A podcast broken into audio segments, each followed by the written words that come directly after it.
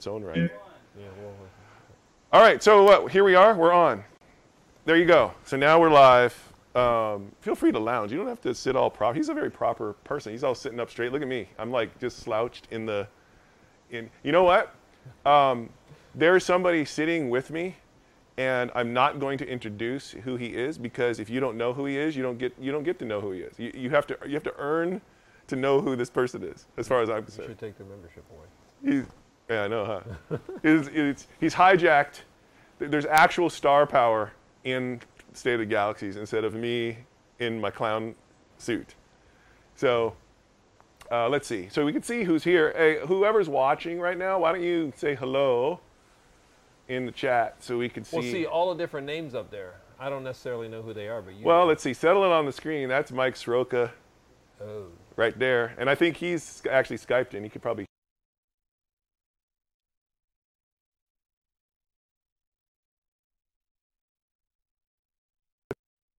Kag. Um, I know Zaz. Who's it? What, Zazkag. What's what's your real name? I got it. Mooner, He says keep the tie on. John Brissy, the Combat King. These are like Does anybody use their real name? uh, Don Atreides does. Okay, that's one. Which, Just me. Which I can't believe his last name is Atreides. I cannot believe. I still am stunned. That's my real name. This is crazy. Um, so yeah, so what basically what, what I do in State of the Galaxies as I try to cover stuff that's gone on for like the last two because I do it every two weeks um, to sort of address questions, uh, and that's So, so I happen it. to be just the right guy in the right place at the right time. Yeah, I, so I mean, so you'll actually, I know because you don't, you do not keep up specifically with the Twin Galaxies community on the site and all this other stuff. So this will be just kind of a fun, you know, view of like, hey, here's what's going on over there Okay. in in the uh, in the big top. Are we going to tell them some of the hard truth that we talked about in the other room? There's always the hard truth, right? Um, there's, there's, that, that's all there is to it. So wh- what I'm doing is before I get fully started is probably as word spreads that you're on the stream, more people from the community will show up because you're more important. So I want to let them get time to show up to the live stream before I, I start plowing through the stuff we're going to talk about. Absolutely. Um, and there's no expectation of you in this stream whatsoever. You can just, you know, chill. But if you do get uncomfortable, you can lounge back, lean back. Well, where's the food? I know. So I'm so hungry. I haven't even eaten today. I've had. I have like these little seaweed things. These little. You sound packs. like you sound like Walter. Yeah, yeah. Sawdust farts. It's like. It's like you just. It's a, um, yeah. Is Billy? You can of course ask Billy questions if you have questions for him, since he happens to be here. But it doesn't mean he's going to answer. Says, am I going to ask for a check on camera tonight? How do they know you owe me money? How do they know that? I listen. As far as everybody's concerned, I owe everything. So And- and where's the- owing you money would be no new surprise. And, and where's the wings? You're right. One day I got to come here and I got to cook wings for the entire staff. Because a lot of guys are good and I'm the best. Are you? Yeah, absolutely. I've not had. uh, You know, I got to get to Florida and actually sample the source, Oh no, the, the restaurant wings are not good like the one I make them myself. like personally. yes, personally. Do you, do you at least once a year go into the restaurant, put on the chef's hat? I still remember where it is. All right. Yeah. That's that's the way to do it. Uh, all right. So I think we probably have some more people who have shown up. Um, Did you want something to drink? no, I'm okay. You, you need some? There's like Arizona stuff. Uh, all right. Mr. Mitchell will be back. Hey, uh, uh, Mr. Mitchell, I have a Donkey Kong arcade machine over there that has no kill screen. It's the one that Wes was playing on, the TGF. Yes, but is that the one Steve Sanders played on back in 1982 to achieve? It's it's 3.1 an million? exact replica of when Steve Sanders set Three his three billion. million. You know the line I always steal is the one you. You don't say legendary, and you don't say alleged. You say a legendary. A You put the two legendary. You put the two words together. It's it yes. Let me tell you, three million uh, is no joke.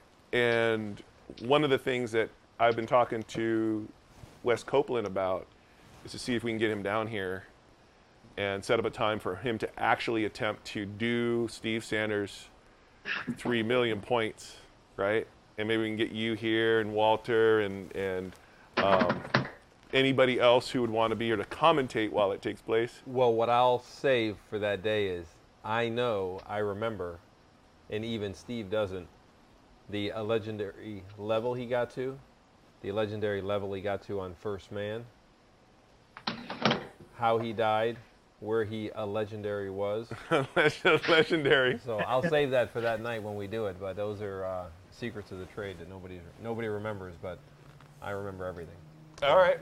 All right. So I'm going to move on since I only have like 50 minutes uh, to the special edition of the leaderboard discussion.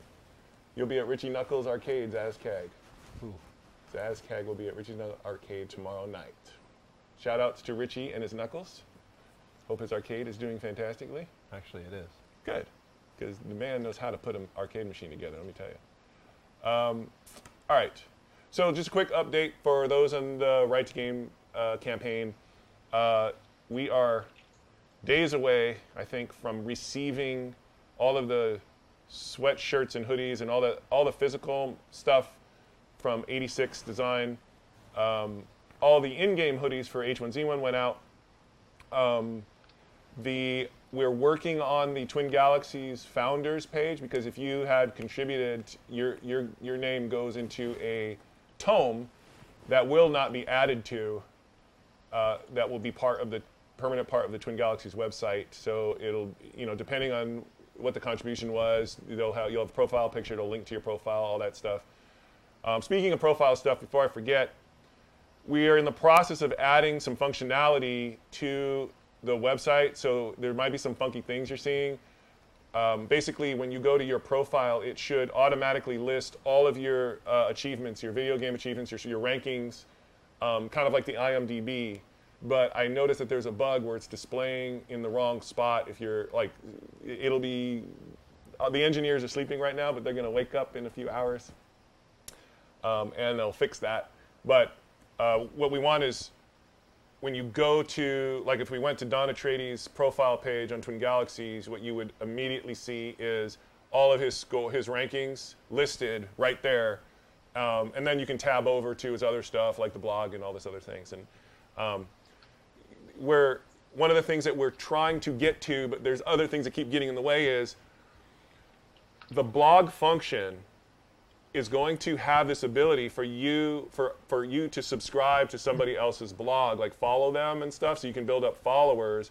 And then what they write in their blog will automatically show up in your news feed. So you can basically keep each other informed about your video game specific stuff in a facebook style thing but have direct control of who's going into your feed and who's not instead of it kind of being like this randomly so we're working on getting that in there and that way we'll, we'll start to shift away from sort of that twin galaxies news feed that forces everybody to those and, and it will be just more about the, what the users want to communicate with each other.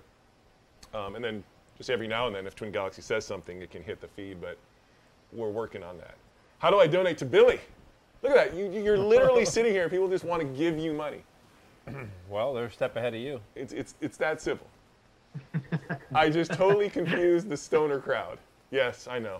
This, I, I look, I, I'm trying. Uh, okay, so let's move on. Leaderboards, PSI, ESI. What is it? Where are we going with it? What's happening? Um, what's the next slide? Oh, look at that. I, I, that's what I said. What is it? What is it not? What is it? Okay. So, to in order to frame, this will be the first time since I'm going to spend the whole State of the Galaxies on this. I'm going to dive into this as, as much as I can. And uh, the, what is the point of PSI ESI? That, that, that's where you have to start in order for everything to make sense underneath that, because I think the point of it sometimes gets lost. And so, um, first, let me say if you don't care, like Twin Galaxies is Twin Galaxies as it was for 30 years. It has leaderboards and it has rankings, and the leaderboards have the rankings. None of that has changed. If you if you if, one through 10, one through 100 on any particular, it's literally not changed. And the there is the maid service turning on a vacuum. Thank you. Thank you. Um, so it's important to understand that PSI and ESI are additions on top of what already was, and nothing that already was is going to be changed or has any intention of being changed. So whatever attracted you to Twin Galaxies in the first place is still there, unfettered, untouched, and still being offered exactly the way it should be. Okay? So what that means is there could be a bunch of you who really could give half a crap about PSI or ESI because it doesn't, it doesn't, it, it's an extra thing. Okay? So I just want to acknowledge that this is extra. Now, the goal of this extra is because what Twin Galaxies is trying to work towards is to create a construct that allows more economic opportunity to move into uh, the player base of video games. Okay, that that and it should, and that economic opportunity has to meet certain criteria in order for it to be facilitated. Otherwise, all you will ever have is a player who happens to play a video game that happens to be popular and then a marketing campaign associated with that video game. And so the economic opportunity will only exist within that for that brief moment in time. And therefore, longevity as a video game player economically can't be easily achieved for everybody. You're talking about a super, super, super small group of people that get lucky enough to be in the right place in the right time on the right game. And so that's what the world looks like today. That can change. It can change if you can shift the whole idea of a good video game player away from a specific game to a generalized idea that uh, a good video game player is a good video game player and their lifetimes of accomplishments and achievements are building up. So, that's what PSI and ESI is baby stepping towards that idea. So, how do you do that? Well, I know from all of the different sponsors and entities and advertising entities that I talk to that objective quantification is incredibly important. It, it's, it, it doesn't matter, like, the way that it works, when they get a marketing budget or an advertising budget or a sponsorship budget, and, and they have to answer to their bosses, and the bosses answer to their bosses, all subjectivity is removed through that process. They are looking at numbers, and they're corresponding these numbers to relevance, and they're corresponding that relevance to dollars. ROI. Uh, yeah, it's, it's, it's a very, okay. So, what is PSI ESI? What exactly is it? It is an attempt, it's a first step at quantifying video game quote unquote skill as objectively as possible. It's not an easy thing to do.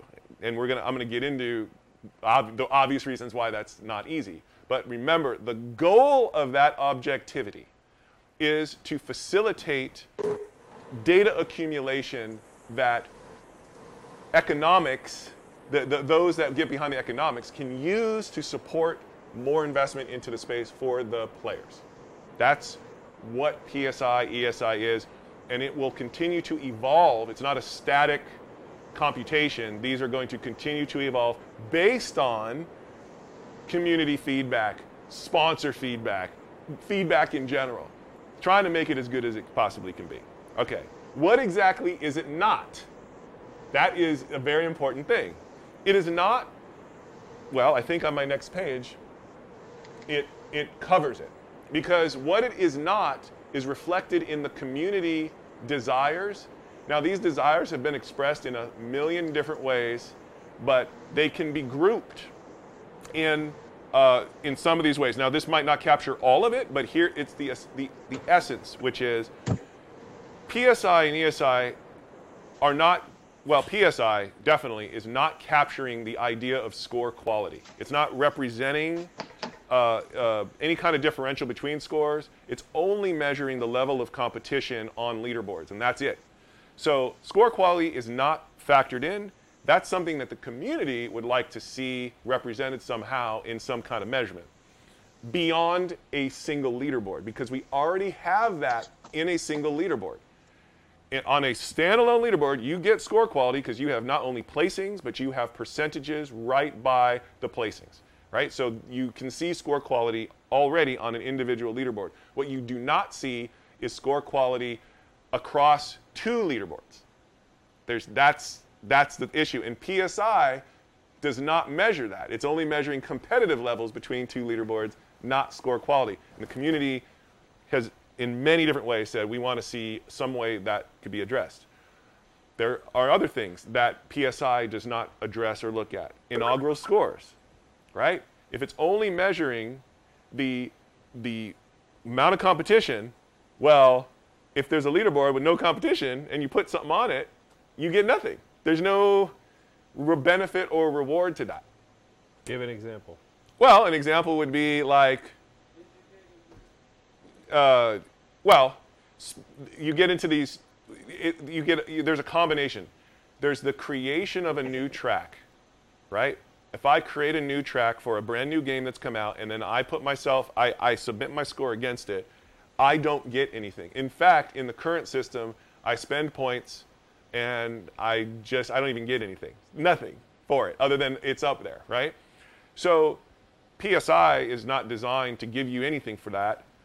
Um, uh, it's only designed to look at competitive levels between tracks. So that is something the community would like to see. It's like some sort of something for doing an inaugural score. Okay. Now, this is partially uh, affected on the next thing, which the community has mentioned, which is it, PSI is not looking at barrier to entry, okay, uh, in terms of a leaderboard.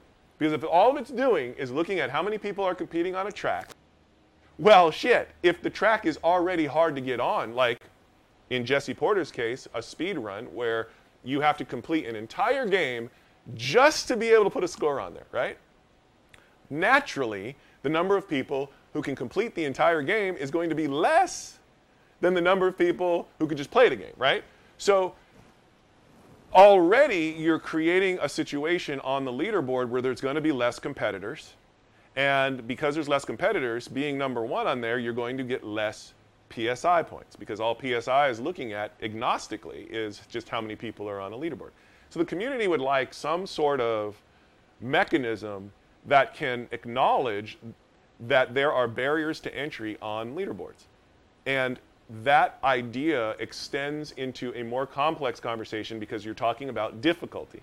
You're talking about whether one game is harder than another game right from the get go, and should the system represent that in some manner? Somehow acknowledge that there is a there, that games are different from a difficulty level, like just having to complete the game, or the game itself is hard, or whatever. So that's a we're, we're going to get to that.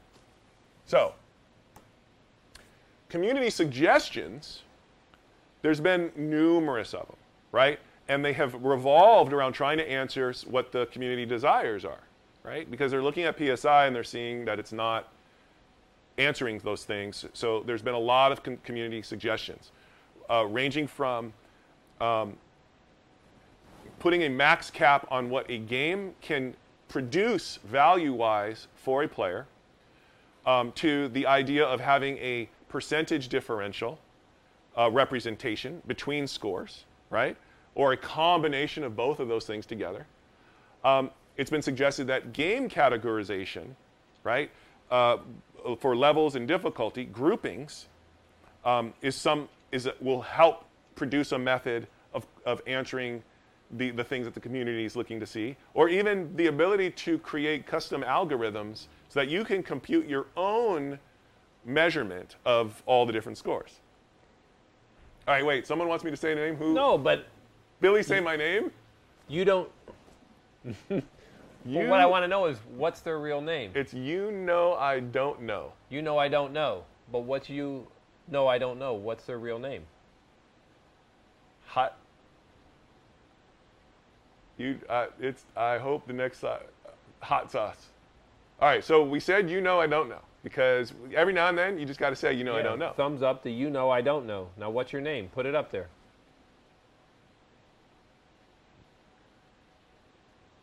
Takes 15 seconds delay. All right. We'll see if he puts it up there. What you're trying to settle here, it reminds me when someone asks a silly question Who's the best football player? There's too many different ways to measure it. Well, right. But and, and what what I'm trying so to get you're finding at, every way to measure it but you honestly don't believe you're going to suddenly get up there and find the answer and settle everything. The answer, from my perspective, is the answer that produces the greatest economic opportunity for the players in the player base. That that's uh, everything else is just for people to be happy and all this other stuff. But I, what Yes. his name went in there? It's Dave, man. Dave, it's Dave. man, Dave. You know, but you have to understand the angle that I'm coming at this always is you have all of these players out there with skill and talent, and they do not have a conduit by which they can actually reach economic opportunity by any real measure. They, at best, they can go to a tournament and try to win the prize money there. But if one example I, I give is if I'm Kay Jewelers and I have this really neat idea about having a video game person uh, sponsor them, uh, but I want to know who like the best Sonic the Hedgehog player is, right? There's no real way to figure that out with actual data that supports that would that would make it all you can't it can't just be a group of guys say oh this is the best sonic player and then they, then the the marketing person can take that up to their boss and get a check for $20000 for this person it, it's not gonna that, that won't work so there there's there ha- what you want to get to is a way to bubble up those very specific kinds of things they want a Sonic person. Why? Because Sonic collects golden rings, and so they can do. They want to do a commercial where there's collecting golden rings, and they got the. They, they got. They have all these. Those options for companies do, does not exist. There's no way for, for companies to even find these people at all. So, know, someone's asking exactly that. Right? Why, Why would, would Kay Jewelers want to do a Sonic event? Right? Because they collect them. because because right it's like you're kay jewelers wants to get in front of video game players they, everybody wants to get in front of video game players how do you do it in a way that's relevant i got it let's find the, the, the sonic person they collect golden rings and we can have them run through our kay jewelers picking up rings and, and then we can say and then when people say why is he one of the best sonic players well now we can produce data here's data that says boom, boom, boom, boom, boom. And we can supply how that data got measured, how, how that got determined. It's not as sub, it, when you when you let it be totally subjective, it gets into a different area, right? So it isn't. We'll get we'll get to that. But remember, the goal here is trying to produce a pathway for these opportunities, and since since that's the goal, everything that's coming in is being metered by that goal, right? Like like because because some people have different interests in score measurement, right? They they just want to, and that's fine. I'm not saying one is better than the other. Uh, what I'm saying is one will achieve certain things and another one will achieve different things.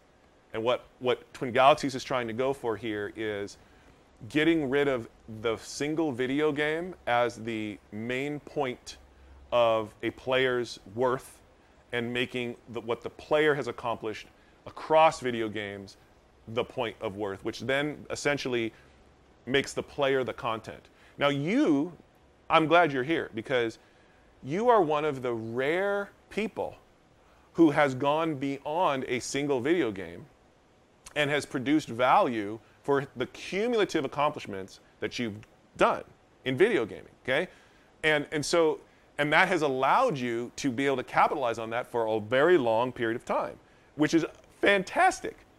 But you are in the top top top 1.1% of people who have been able to accomplish that goal right?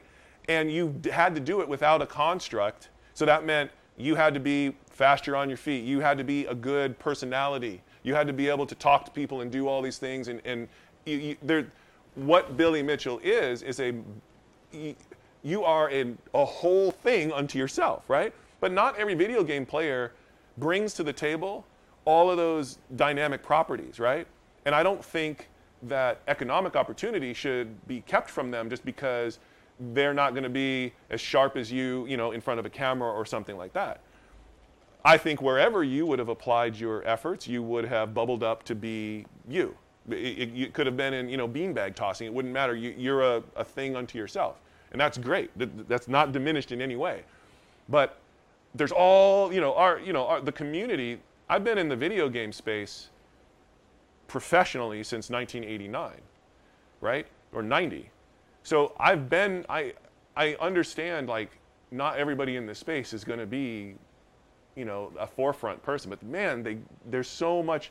I also know I've spent a lot of time in um, marketing sessions with large companies. I know what they're looking for. And there's there's opportunities all on the floor, all over the place. Not only for you, but for someone who doesn't.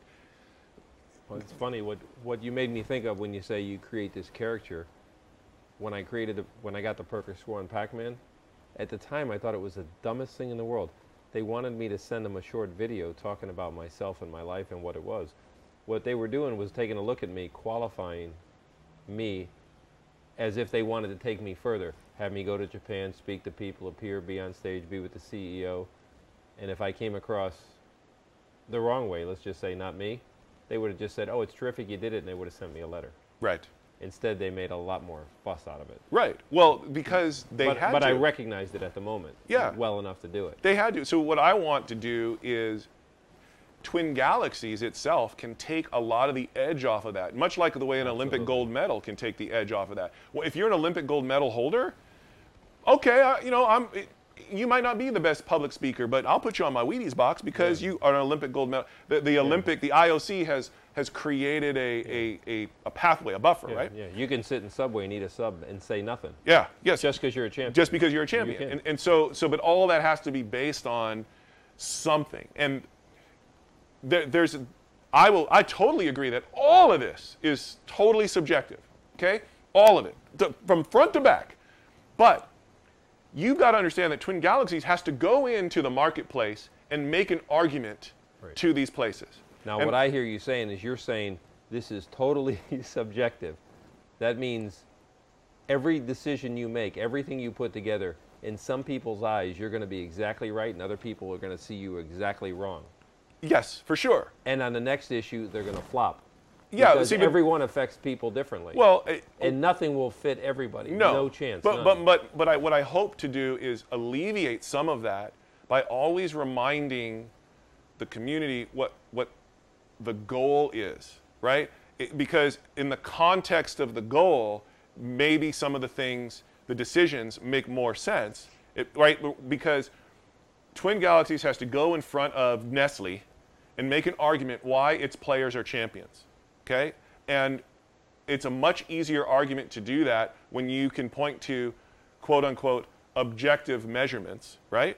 Now, our, the choice of using these measurements is a subjective one, right? The ultimate decision of, well, we'll measure competitive levels, right? That's a subjective choice, but underneath that subjective choice is an ob- objective measurement. There's 10 people on this track, 100 people on this track.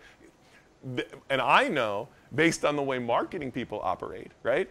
They look at numbers like that with more legitimacy be- because it, it speaks to other aspects of their job that they already have bought into. So, anyway, um, Well, speaking to Racer here, yes? so you think you're actually going to create platforms for players to be showcased? Yes. Because some players simply don't have a platform to be showcased. That's correct. even though they're good enough.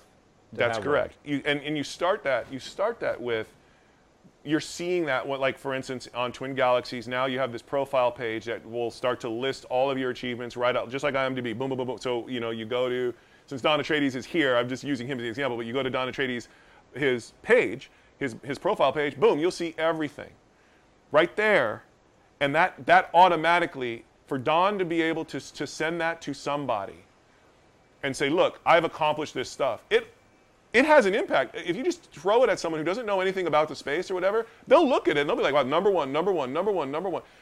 That helps his conversation on, on that level. Then you have Twin Galaxies at the macro level trying to tell all of the big companies, oh no, this shit matters. Oh no no, this ma- I'm sorry. What, what are you doing over in League of Legends? No no no. You're, you, that's great that you're you're tracking tournaments, but outside of tournaments, what are you tracking? Nothing, because you know why you have nothing but a bunch of online cheating going on. How about this? How about this? that bolsters the, the, the smaller conversation that Don might have with like a local place that might sponsor him because they, they can post up. So let me move let me move forward because I got more in this. I think the Twitter got stuck. The the uh, the chat. The chat. Well, there's chat there that's moving up, and there's chat there. So m- no, they're they're going. Test. Doc Nemo got it. All right. Okay, so I'm gonna let me just talk a little bit about the concept of max capping on games and where some of the challenges uh, may exist in max capping a game. What happens is is okay, so so in PSI, right? You're since you're only measuring how many people are on a track, no track is max capped because the total value that's produced by that track is just dependent on how many people are on it. So it could be 10 or infinity. And what that means is a game that has a lot of people on it. It's not how many tracks it has. A game can have a million tracks, but if it doesn't have any competitors on it, that's irrelevant. What matters is, is how many people are on the tracks. So you could have a game with a million people, and we'll call it Flappy Birds, right?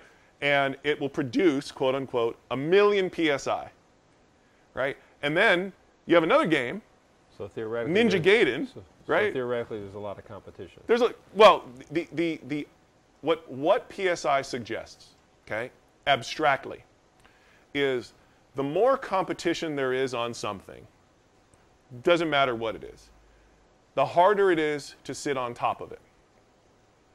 So, because it's harder to sit on top of something that has more competition, the abstract derivative from it is that it requires more skill. What kind of skill? What? It, it's it's not specifying. But there's an abstract concept there that says the more people are trying to be number one, the harder you have to work at it to sit on top of it. Okay? So, to the extent that PSI speaks to skill specifically, it is only in that abstract way.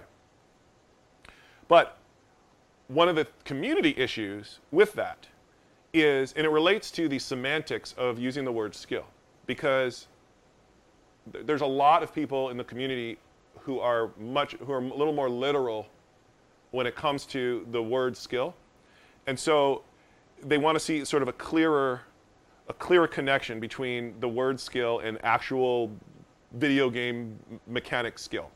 So when you get into a scenario where you have Ninja Gaiden, which is a very hard game to play, quote unquote hard, right?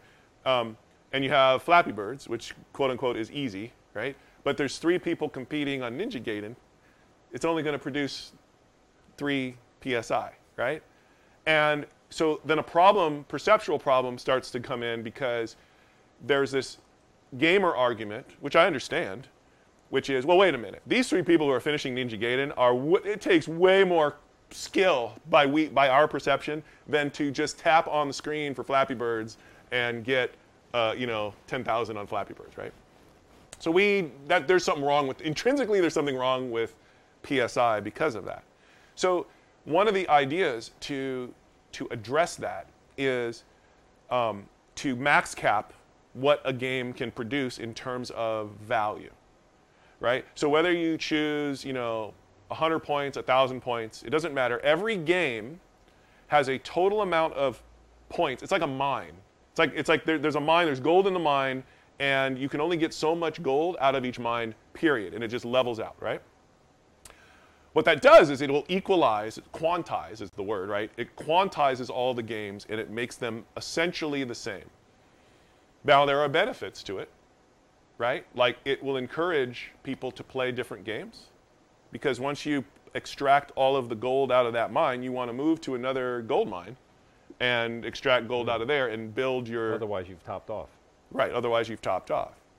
Um, now, the challenge, just as a, this, um, with max capping unto itself, just by itself, not adding other things like percentages and stuff like that. Just, just the, the problem with max capping is the resolution that you have at the top becomes flat, right? If you're num, let's say you're number one on all of everything, um, you're you basically peak, and it's what it's reflecting is is your ability to get points out of that particular game and how you get those points out of that game is not necessarily measured by how many people are competing on it. It, it, it could be, as, as has been proposed in a couple different ways, it, it was uh, pulled out, it could be pulled out by your score differential between you and the peop- other people on, on the leaderboard. Um, but because you have a total number of points for a game, all of the various ways to play the game underneath it become problematic. Because if you have a single game and a single track, Pac Man, most points, right? Highest score. Boom.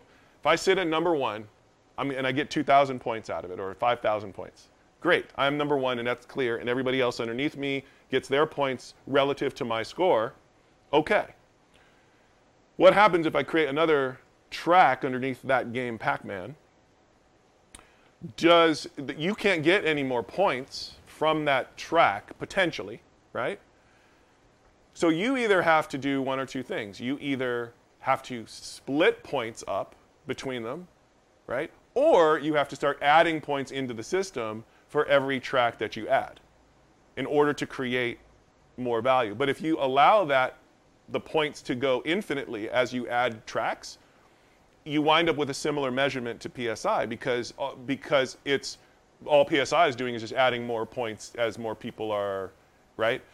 And so you you no longer have a max cap anymore because your cap is just going up as you create. So then you, it's so it gets tricky because you as you you're getting 5,000 points from your one track. You don't want any more tracks underneath you, Right. like diluting you. But but there are other ways to play the game. So I'm not saying that there isn't a way to solve that. All, what, what I'm saying though is is that max capping solves some problems but generates its own set, and it doesn't have it does not help the goal, which is to try to generate economic opportunity through the statistics, right? Because the, the first thing, so so, what's the best way I can explain? Like like So, Jace, can I bring Yes. something up real quick? yes, please. So, uh, just a um something I wanted to mention. I, I get the idea of the marketing bit. Yes.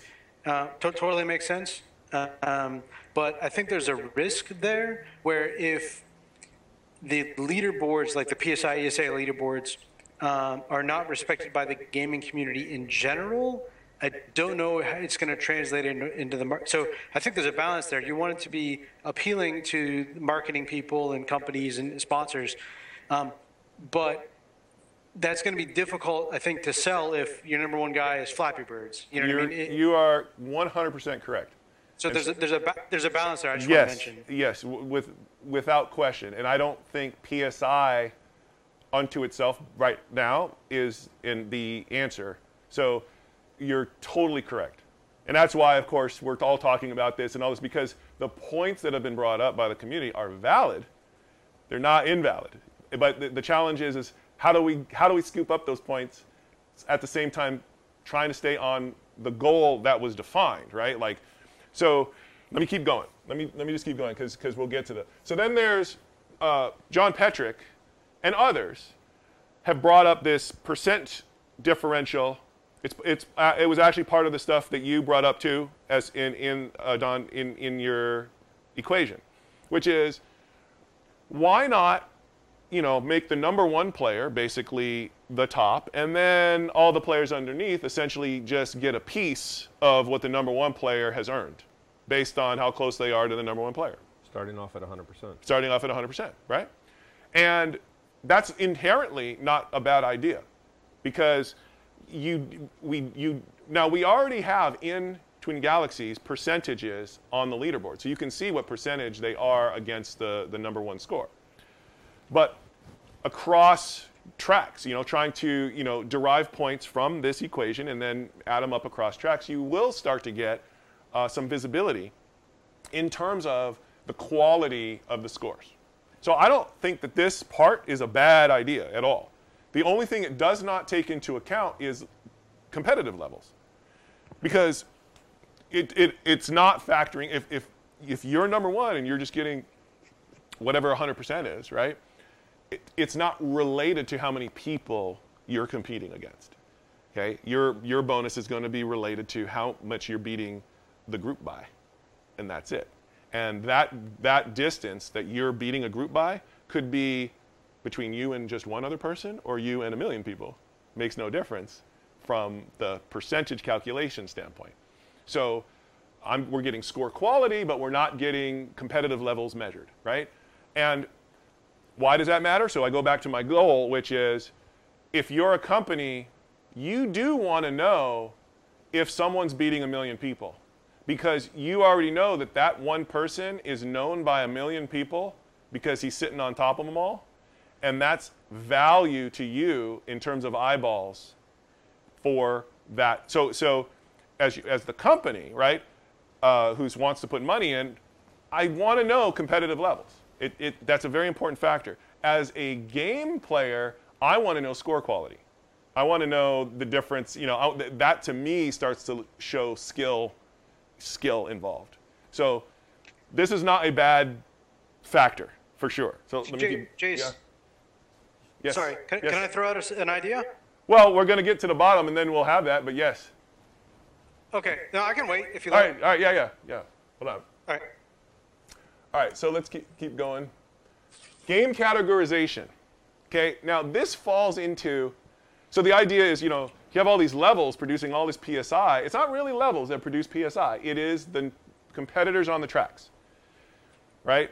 But then you get into this weird thing where you have 10 people, the same 10 people, on 10 levels in the same game. So it's generating from the same 10 people 100 points, but it's only 10 people. But it's different leaderboard. You know what I mean? Like, so, so the idea, so, so whether people articulate that exactly, what rubs them the wrong way is just that that tone, that that overarching thing. So you have so the idea is there's got to be a way to group shit together, right? Like Guitar Hero is is a classic thing that's that's complained about. You have all these different songs that are tracked independently. Each one produces its own value, but it's just one game. But my God, Guitar Hero has so many tracks. It's like it, you know, just that That's one. exactly what Racer's talking about. Yeah, like th- th- th- so so so so okay. So the, so it's not so the, the the thing is is like I get the idea of game categorization, but now you start to move into the land of subjectivity, which is a very dangerous land to move into.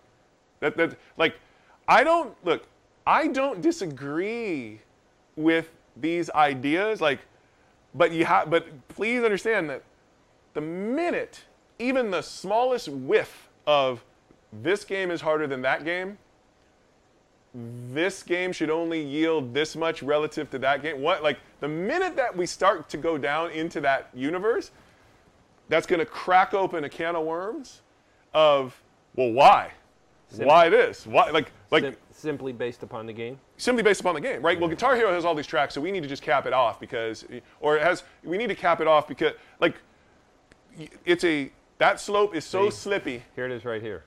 talking about Everyone knows, yeah, Yeah. the most is. Well, see, and so you, is is Zookeeper harder than Donkey Kong? Is it like, it, it's a very, that is a. Now, theoretically, you could have some group, some group of champions, right? Create what they determine is harder, not as good, you know, like they can create that and how, like, and you theoretically. Now, please understand this too. You are talking about a lot of games and a lot of work. Just, just let's just say we just said, fuck it. We're gonna, we're gonna let's let's just say what's hard and what isn't. Just the act of doing that over all of the games that Twin Galaxies has inside of it is a shit ton of work for somebody to do. Let alone a group of people deciding. Let alone it being correct. Let it alone. I mean, I mean, it will be. Now, granted, if we had such a thing, it would make certain things easier because you actually would have an authority saying this game is harder than that. These tracks are not as valuable as these tracks. It would it would definitely create that order for sure. But I would say that would that create a mess. It would it would the contention around that would be enormous. I think. And I'm not saying Twin Galaxies won't ever get there one day in the future, like that it won't ever. I just personally think, why don't we try to tackle this problem differently first and see if we can exhaust all of the other like approaches before we head down the, the, the, the hole of darkness. That, that's all I'm saying, right?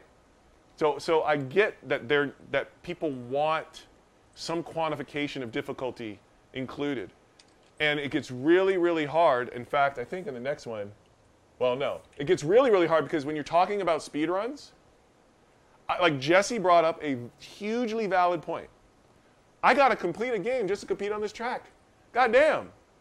Show me, give me something for that. I mean, that's so. I so what PSI does not do, what ESI does not do, at all, is is attack that problem, which is a real problem. It's not. It's that problem is a real problem. It's going to have to be attacked somehow, somehow, right? So, because yeah, you're completing a whole game to compete on that, and subjectively you can say it's harder, but then you, you so but then you get into this philosophical thing, right? Well, you know, and I don't want to be that guy. I'm not trying to be like, I mean, there's a common sense factor that has to come in on some of this, right? I, I believe that common sense has to come in on some of this. And you can't just philosophically argue, well, who's to say that it's harder to finish a speed run than, you know, one. eh, But then my concern is okay, so let's say somehow for total game completions, you quantify that as greater value somehow. Well, what about total level completions? Right? You have speed runs on levels and speed runs to complete the whole game. Should a speed run on a level get like like where do you draw that line on the value?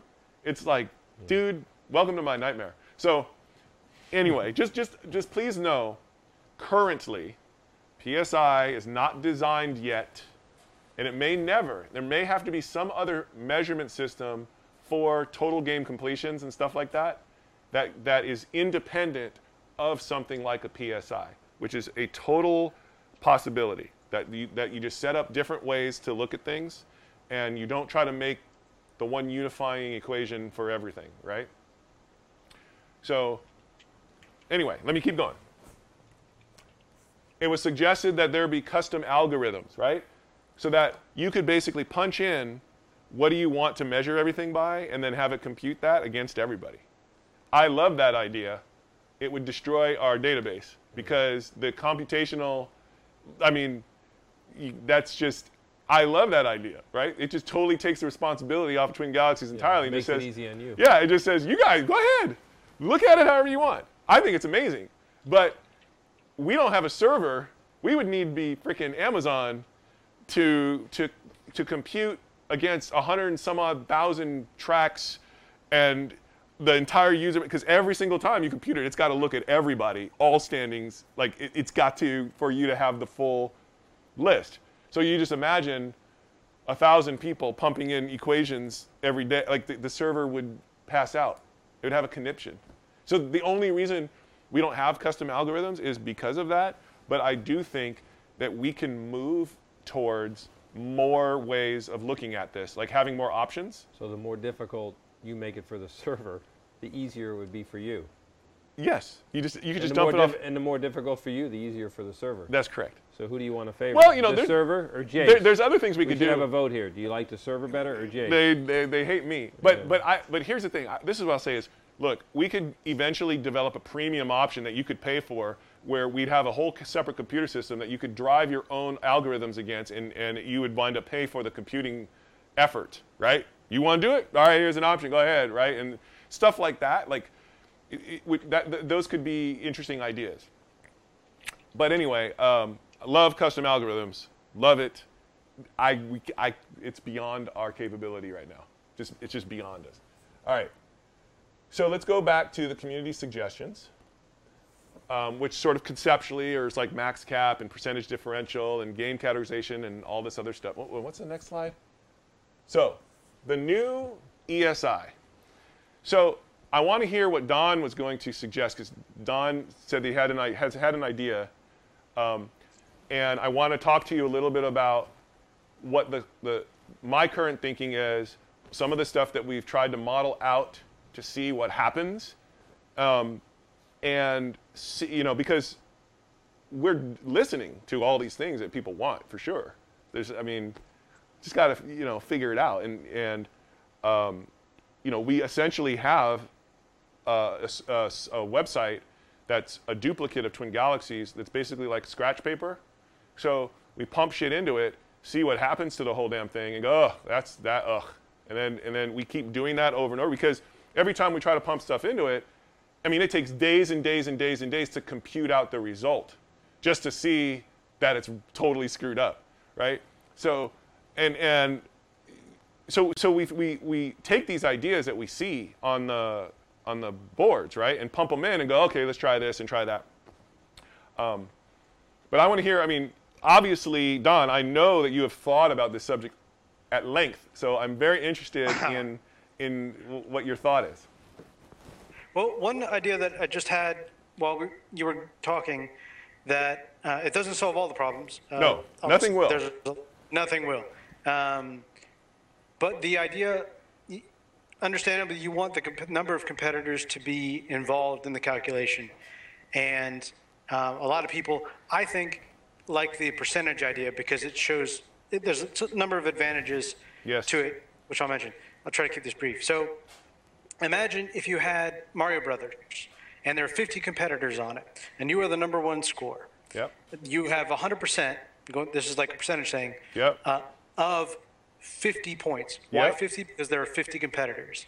So let's say that you're second place and you have 80, you score 80 points on Mario Brothers, or 80%, however you like it. Yep. Um, then you would get 40 psi, 40 being their total number of competitors uh, being 50, and you get basically 80% of that, which would be 40. So that way you would get the number of competitors would increase the available psi, and your percentage in there would determine how much of that you get. Now, not meaning it's not like a pie chart where you Right. each get a piece of the pie, but you know, you, like with a percentage based. Yes. The advantage of that is the last place guy does get something, and if you improve your score but don't improve your placing, you also you're improving your skill and therefore increasing your PSI, even if you don't overtake another person's place.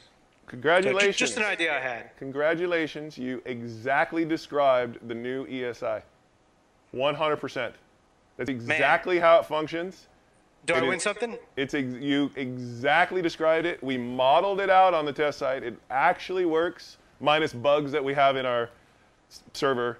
But um, So he spoiled he, he completely so so here's what happens. Which- here's what here's in other words here's basically what happens. The total value you can derive from a track is dependent on how many people are competing on it. But that being said the amount it's entirely percentage based and so you so the only thing that this does not address is jesse's issue and inaugural scores because when you have this one score, you can't get a percentage. Like you can't get a point. I mean, unless you grant one point for an inaugural, right? But then that just becomes the new zero. So, Everyone will be fighting to be the inaugural. right? So, so, so you have perfectly described the next test. Now, what we can, what we'll do is we'll try to implement that and see how it vets out. We'll look at it. We'll identify whatever problems as a community, right? And then move through the next iteration of that. But it, it essentially is taking both and creating resolution of score quality and competitive levels, right? So, i- i- what- what's interesting about you coming to that conclusion is because basically it's the only conclusion, like, when you take all the feedback and all the impact and all, and all the stuff and the goal that's kept in mind, right? It drives you to that answer. So eventually, eventually you land in that space somewhere. Um, now, in terms of inaugural scores, I was thinking, and this is just an idea. I don't have an answer.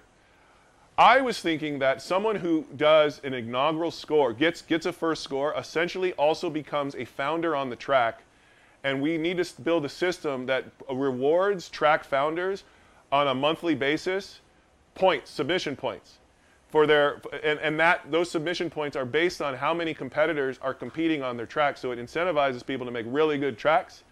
So so if you have like you know so if you wind up getting like 10 competitors on your track, you, you, your monthly dole of submission points comes into you, whether that's one point per person or fractional, I, I don't know, but the idea is that you, you get, can, can you extend me a tiny bit? Just a tiny bit? Um, the, the, the, idea is that by submitting your inaugural, you're going to get submission points at the very least. You become part of the growth pattern, and so you're benefiting that way as an idea. I, now I don't know. It doesn't affect Well- your PSI ESI, but it will. But it, you at least get something for your inaugural, and Yep.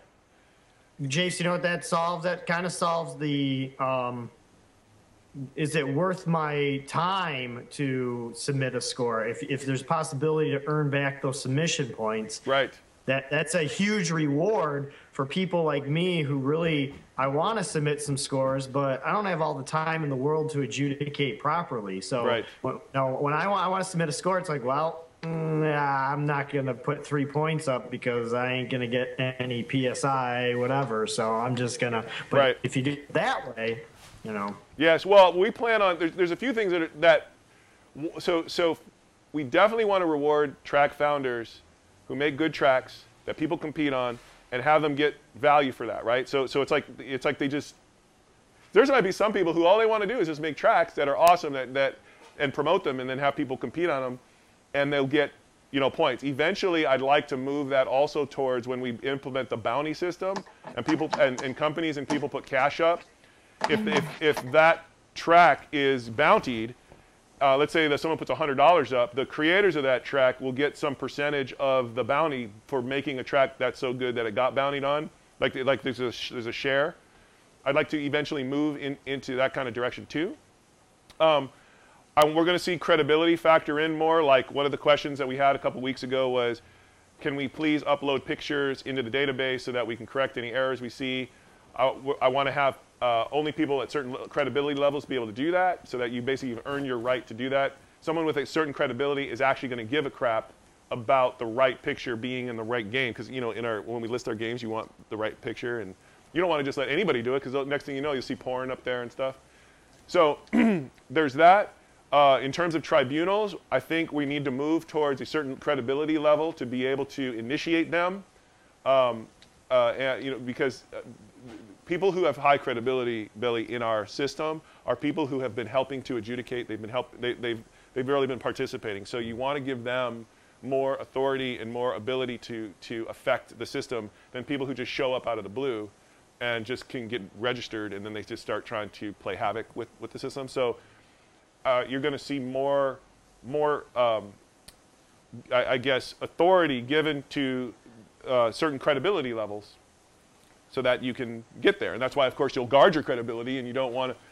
By the way, I'm totally aware of the of the uh, rejection event that took place where 18 threads got rejected and all that other stuff, and that's a very complex problem. Uh, it's not as simple as it as, as it looks. um, uh, we're going to be. Um, I'll be looking at that with the community, in because basically, I, I, can't, I can't explain it right now. But basically, a lot of people took a lot of credibility hits. Anyway, Isn't it great to see Jace get rattled? I just it's just it's like I. I, I understand what happened. I know why. I, it's not this. It's not an error, but it's a, it's a issue with the system. yeah, the credibility crash of 2016. Yes, totally. Hey, get him done. Um, before because, I- because I'm low on time, I, I want to jump also to uh, Aurcade. There, there was a question posted by uh, GGA Han, and um, the question basically is, and I can actually jump to it, and I'll be interested, Billy, in, in your thought on this. Is this doing it? Whenever I sit on them, it, it creates static. Okay. So GGA Han says, um, I'd like to know your thoughts uh, on if Twin Galaxies and Aurcade can coexist and both recognize and support each other. If you feel a private conversation is needed, yada, yada, yada. He goes, Aurcade tracks scores the same as TG, but only tracks live performances done in the arcade witnessed by a referee. All games have, have a standings uh, board, and Aurcade will not mark a score as world record if a higher score exists on Twin Galaxies under the same settings.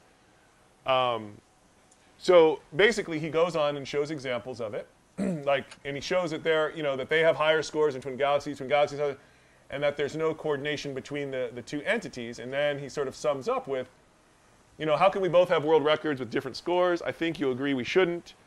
I would like to start a conversation on how we can start working towards a partnership of respect towards each other. Okay. So let me explain this because this is an important concept to get across. Twin Galaxies is not trying to say it's better than Aurcade or better than any other place. Okay? Twin Galaxies is this sort of closed system that is trying to uh, compute the accomplishments in there for the purpose of creating opportunities for the players. And in order to do that, it has to have these records, these meticulous records that are all uniform as to how it has arrived to its conclusions. It can't have variations in the way that it's computing. It can't. So, so this has nothing to do with Aurcade specifically or any other scoreboard specifically. But now, as you know, through the, the adjudication process we have, everything is like written down. Like right now, here's a perfect example 18 scores were got rejected. Everybody's in an uproar because they lost percentage points on their credibility. Um, but because Twin Galaxies today has total record of everything, of every vote, of every everything's tied to it, we can reverse it, we can undo it, we can redistribute that. We have a total dial on. There's no way anything in our system cannot be corrected or fixed without, and everything will adjust accordingly. It's a completely unified system. We can't. An outside system isn't part of the unification. So if something happens out here, it can't adjust. And so when we, because remember, in the simplest terms, when we, I go over to Nestle and I say, Twin Galaxies players are the greatest players ever. They have all these records. Here's how we compute it, and I shove a bunch of data in front of them that actually corresponds unto itself without error, right? So when they dive in with their with their analytics, what they'll see is total consistency one way or the other. They can disagree that Twin Galaxies is the best, best scoreboard. That doesn't matter. All of our data. Uh, so then we say. So then I say, as someone who's trying to get on opportunities, to say, okay, well, fine. You don't think this is the bomb? Who else? Who else? What other place is going to provide you this data? Go ahead. You go go go to the speed demo archive. Go ahead. I'm sure they can produce whatever. They can't. They don't have. They're not. That's not what they're in the business of doing, right? That's so it makes it very hard for twin galaxies to take outside adjudications. Now, with that being said, okay, so, so it's not personal, has nothing to do with a value placement on any other scoreboard. If there's uh, compete everywhere, shit, right? That's okay. However, here's what we can do. As you're seeing us move, like if, if I go, I'm on Twin Galaxies here, I will look up, let's say, our, our favorite example, Don Atreides, if this mouse actually lets me move. It's fighting me. I can't. Okay, there we go. Or here, I can uh, look up Bar- Barthax. So I click Barthax's profile. He's right there. So we show his profile right out of the gate. You're going to see you see all of his scores, all of his rankings, everything, all of his achievements right on his personal page, right? So, what we can move towards is a, a way on his personal page for his Aurcade scores to be represented on his page. We could also evolve to allow like Xbox achievements and other things to be represented on his page. So it's like, here is my page, all my shit is right here, right? Now, those Aurcade scores won't compute into the Twin Galaxies computations, but they can be placed here on the user's page so in acknowledgement. They're recognized. Yes. They're not computed. That's correct. Right? So, so we can move into that direction, but we've moved away from single live rep- referee. It, it, we've moved away from the idea of a single individual rendering a decision about a score and then not having any record of it past that moment, right? So it, we, because we can't produce records for it, like documentation. We need documentation in order. That's the only reason. We're not, I'm not criticizing the way Aurcade does. I, I'm sure all of their scores that they take in are legitimate and that their refs are doing the job and all that other stuff. No criticisms there. It's just that we don't have a record for it. And I saw in a thread, Don suggested, well, why don't you just send in the, the video? My God, just send it in, right? Um, maybe they're not set up for that. Maybe they just don't want to do it. Maybe they just like the way Aurcade does it. You know what I mean? Because Aurcade uh, effectively still can, you know, we have those private, those Lexmark. We have people who like to play privately and not reveal how they do things. Billy Mitchell. So the uh, you like that? Did you like it? Like I just tease him. I'm teasing him. Um, so, uh, but that's okay. Aurcade can provide that, and I think Twin Galaxy should figure out a way so that those Aurcade scores can be seen, right, and be part of the the overall. Here's who I am. I'm Barthax. I've done all of these things. I'd also like to include on these profile pages uh, uh, the ability for you to write a simple bio that appears on the main page. I mean, right now you can click uh, the About Me and, and learn about Barthax, but it doesn't really have like a text bio where you could say, you know, I'm Don Atreides, I can do 10 jumping jacks, and I, you know, like you want to have that sort of show up along with Nine. the score. Probably right? nine. Nine. He can do nine jumping jacks. So, oh look, On a good day. is the isn't the guy on the right the cheater of Donkey Kong? That's a riot. See, welcome to live. Now you know how politicians get elected. There he goes. Let me let me tell you something. the the guy on the right, my left, um, he plays so well, it looks like he's cheating. I, I get accused of that myself, especially when I'm playing Zookeeper. But no, no. Um, I can't wait though until. See, this is my. I'm trying to push Mr. Mitchell because I mean, let me tell you a couple of uh, things that you don't get to to normally know about Mr. Mitchell. Okay. First of all, So when I'm done, I get to embarrass you. he, listen? I'm just I, look. I got him here on the spot. He can he can tell me when I'm lying. All right. First of all, let me tell you this: when his lips are moving. The King of Kong is a, just a movie. It's a movie. Okay. I did not know Billy Mitchell at all until I got involved with Twin Galaxies. Okay. So I just met him just as him, and I can just I'm telling you point blank, he is nothing like the way that he was depicted in the film.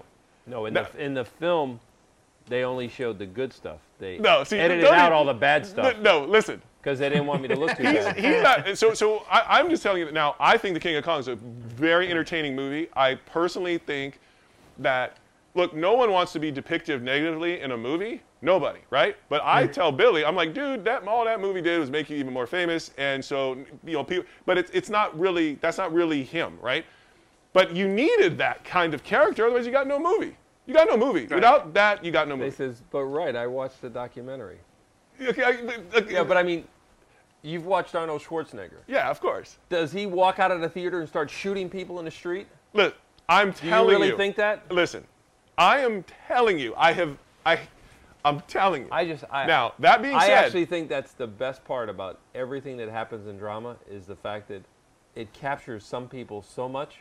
look, It's unbelievable. it has to. Look, I'm telling you this, Billy. now we've You have to be this character because if you're not, then the shit's less interesting in general in the space, as far as I'm concerned. I like the fact that you're you're that guy, and I you play him well.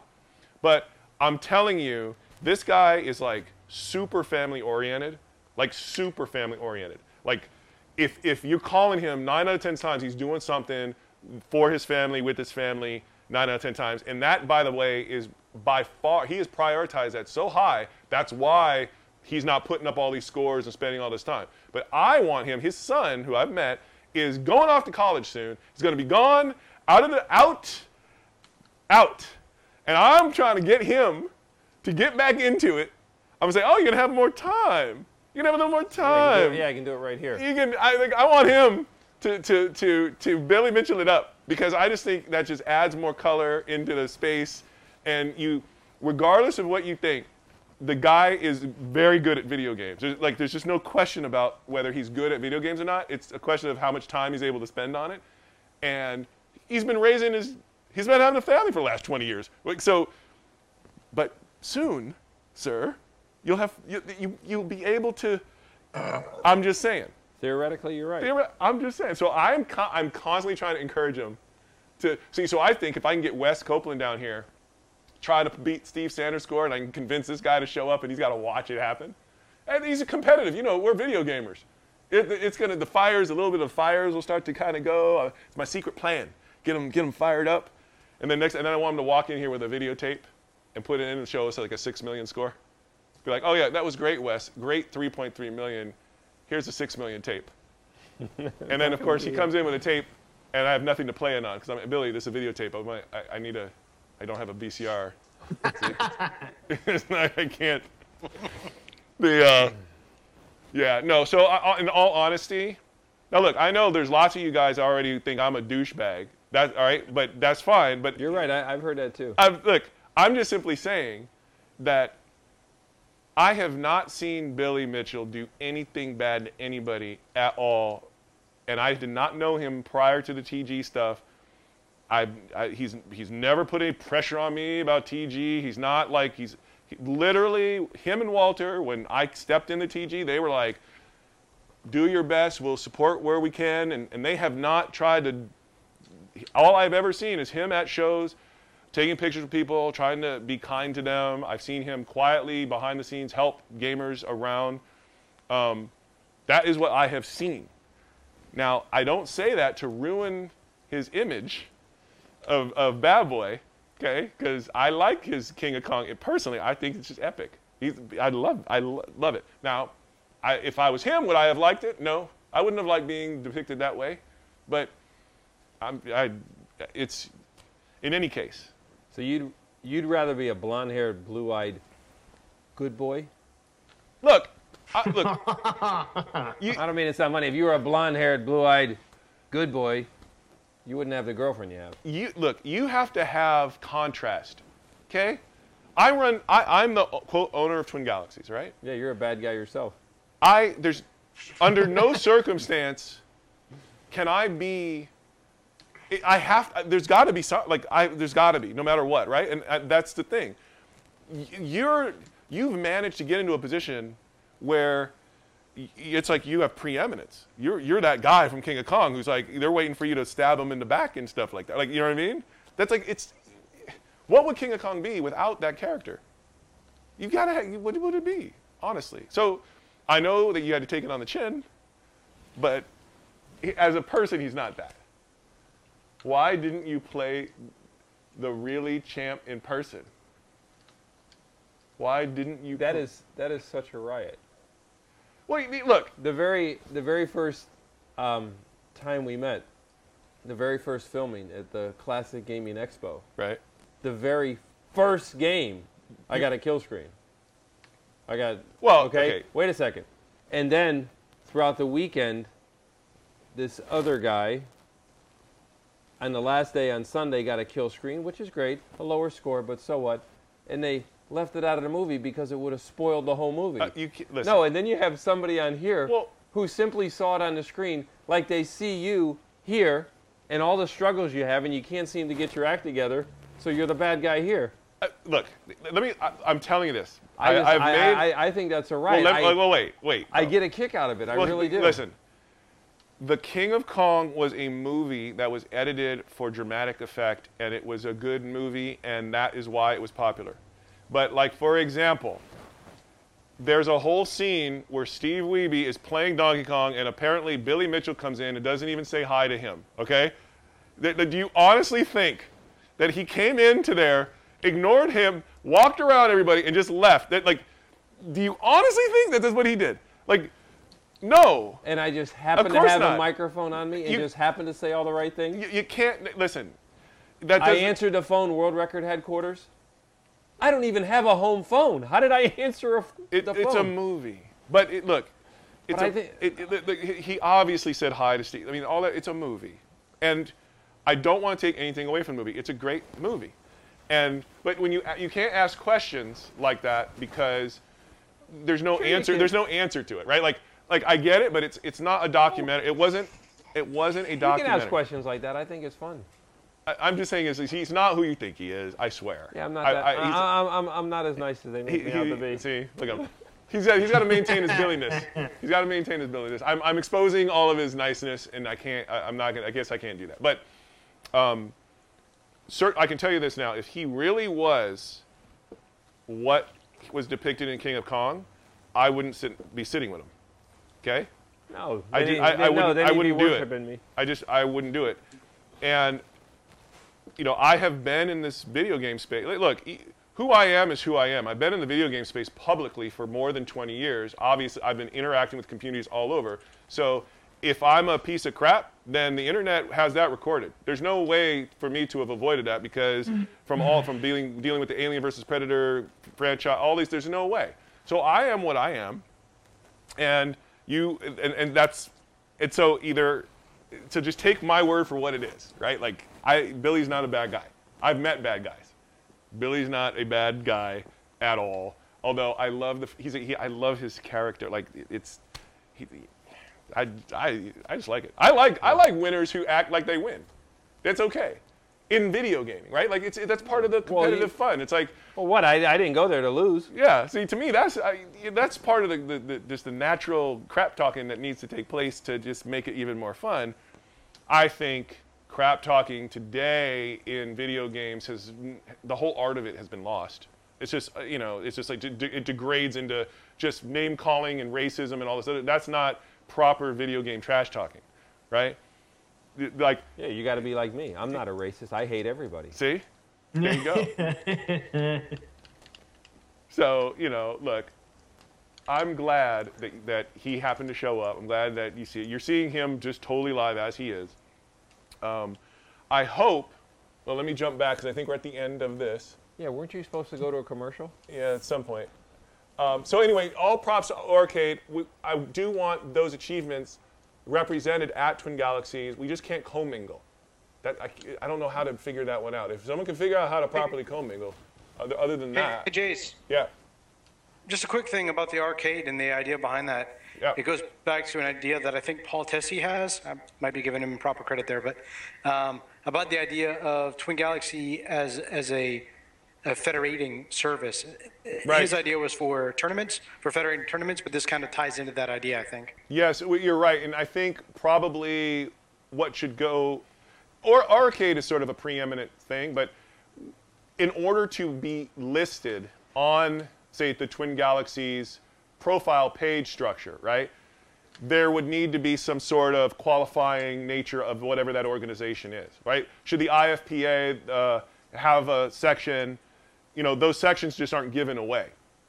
Like I like for instance, I'm good friends with the guy who runs all of Xbox, Phil Spencer, right? So if we were gonna um, represent Xbox achievements on the Twin Gal, on, so so if Don Atreides' profile page is actually going to have a section where the um, where the Xbox achievements are shown, then Microsoft will have had to have met some certain standard of measurement or whatever, however do it. So yeah, so I agree that there could be some sort of, you know, that dovetails into just me wanting Twin Galaxies to support local arcades, local local establishments that are trying to do tournaments and stuff like that. We've got to, and, and for those results to reflect on a Twin Galaxies page, right? Because here you have a situation where I don't know, let's say Richie Knucklez is going to have a big tournament, right? And those results Richie Knucklez with a Z. with a Z. You want those results. Let's say you win that tournament. Wouldn't it be great if those results could show up on your Twin Galaxies profile page somehow in a way that's honored and, and respected?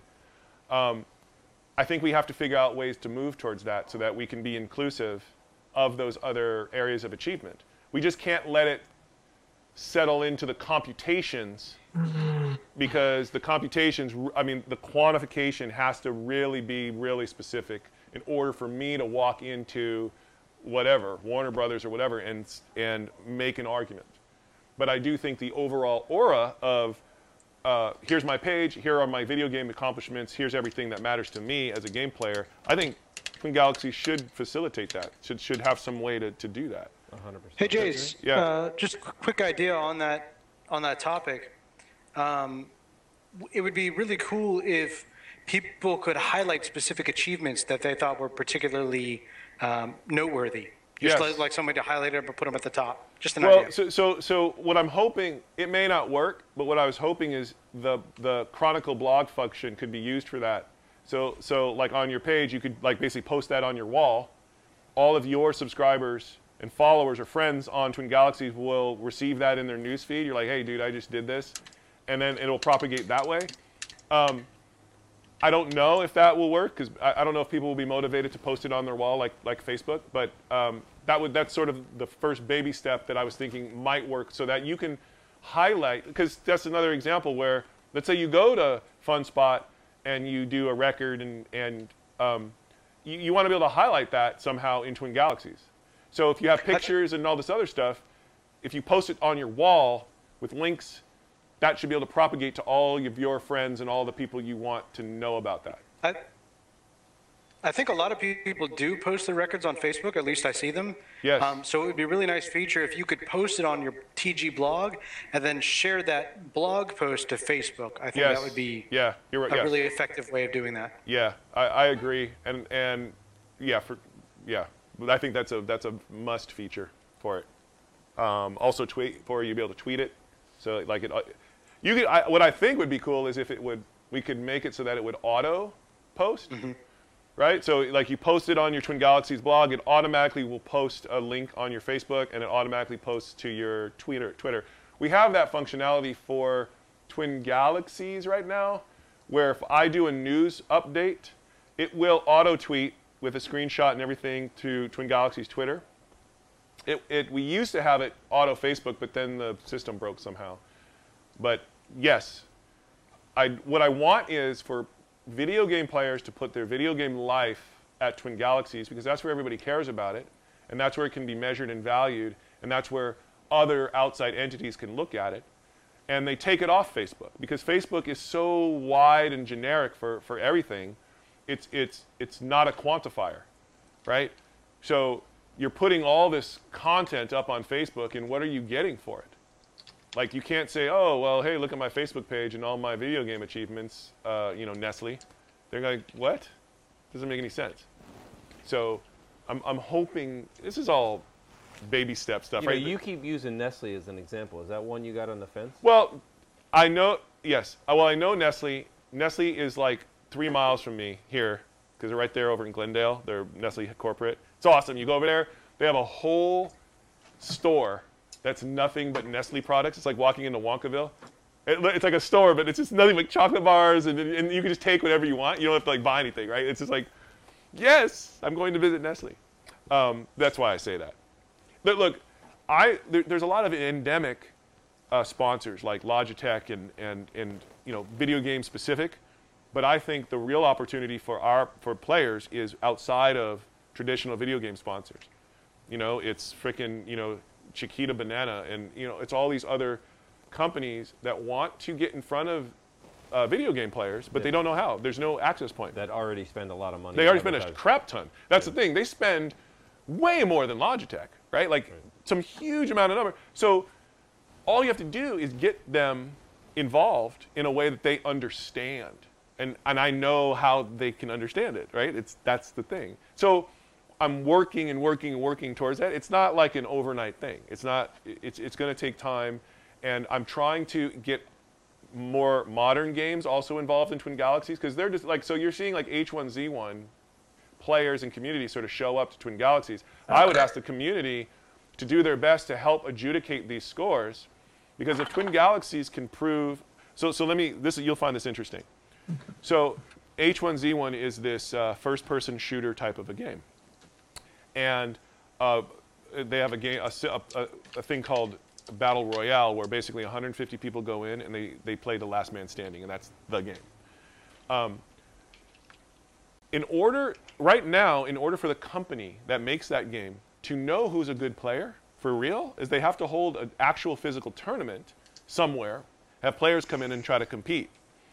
The reason they have to do that is because online people can cheat. They will they will equip their computers with the ability to see through walls, identify things. So so and there's no way to know if that person is cheating. So whatever statistics that they can pull out of the game on who's winning can be completely distorted based on someone having an aim bot or something like that. So all that's totally invalid. Twin Galaxies is this, intermi- is this intermediate space because when we set up a leaderboard, how many people can you kill before the end of the game? They have to submit all this evidence. And it precludes the ability to cheat because you can see what they're seeing while they're playing it. They've got to put in a video. So now you suddenly have this way to actually see who the best players are in this game. They have no other mechanism to do that. And it can be, it's a filtering device. And so Daybreak is sitting there looking at this and going, my God, we have this third party ability to actually identify and qualify top players. We could probably even build a Twin Galaxies server of our game that only let people on that have been proven not to be cheating, right? So if Twin Galaxies is able to su- successfully build these leaderboards up and engage the community, and the community, like they don't know anything about Twin Galaxies. They just show up and there's leaderboards. We have prizes, like if you're the number one right now. They show up and they're like, what is this? They're actually learning, wow, I can actually see that someone's not cheating because they're used to having to live in a universe where people are just cheating all the time. Like they, they, there's nothing you can do about it. The, I, you go into a room, you're instantly shot in the head through a wall somehow, magically, right? They're used to living that way. Now they're starting to see, so they're getting excited. And not kidding, on the Twin Galaxies leaderboard and the stuff that's in adjudication right now are from some of the best H1Z1 players on Earth. They have shown up. So Twin Galaxies has attracted the top, the best, right? So if the adjudicating community could help and look at those submissions and um, help adjudicate them through, that would be great because it expands Twin Galaxies' reach into modern gaming. Because let me tell you, if we prove ourselves out on this daybreak stuff, a whole bunch of other uh, big communities like that will want to come in and participate with Twin Galaxies, and that's just more opportunity for all the players, right? This is when you if you get Counter Strike or some of these other uh, entities to, to come in and pay attention to it, suddenly they'll never know who Don Atreides is until that happens, right? But now they show up and they're going to say, "Who's this Don Atreides guy?" He just commented on my on my thing, and then they see, "Oh, Don Atreides has number one record." Blah blah blah blah blah. I like the idea very much of world champions of different disciplines all interacting in in Hogwarts, right? They're all there. Uh, interacting, different champions of different kinds, and they, and they, and they all are together un, under the, the Church of Twin Galaxies. That's what Twin Galaxies should be, right? So I appeal to the community, please look at those and try to encourage those H1Z1 players because that only helps the expand. I got another call from the people who make Smite, which is a, a big sort of game, and they're looking to go into mobile. There's all these mobile developers that want to, um, because mobile is cheated if you look at like your top scores on a mobile game on your phone, they're all like the maxed out. Why? Because they're just cheated up the yin yang, right? Like you can't. There's so little effort in stopping cheating on mobile leaderboards that it's pointless, right? But you can see on the Twin Galaxies leaderboards, you can't. You're not cheating. Like that, those scores are legit, right? So imagine now if mobile developers realize, wow, Twin Galaxies can be the leaderboards for our mobile games so we're going to put bounties and money behind being number one on the Twin Galaxies scoreboard if you're good at Flappy Birds or Candy Crush, whatever it is, right? Lots of opportunity there. So um, all of this is in service to this generic push that Twin Galaxies is doing, which is saying players are what matter, not the games. The games are secondary to it's like going to see a basketball game. It's not basketball that you're interested in. It, you're interested in watching the players. They're the content, right?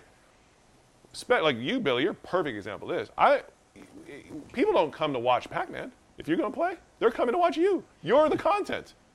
That's and so you're generating value from that. So the players should be the content. The entire video game industry is against this. Well, I'll give you an example. I was paid to go to a movie theater in New York right. to play. People traveled hours, hours. There was an area roped off, and for five hours, they got to see this here. You're back. And I got the nastiest letters, the SOB. He wouldn't say hi. He didn't spend time. He did nothing. I drove all the way there. And it's right, it was stupid. After that, I started going to events. I'd play for three minutes. People watch. I turn on, oh, hi, yeah, talk to people, answer questions, Right. and ratings go through the roof. Right. You're 100% right. Yeah. The gameplay on the screen means very little Very little. compared to the compared people. to the players, right? And so that's all Twin Galaxies needs to be is this thing that helps propel players into the forefront um, and allow people over the course of their video game life to build, accumulate. I was number one in this. Back at this time, I was number two in this. At this time, number three.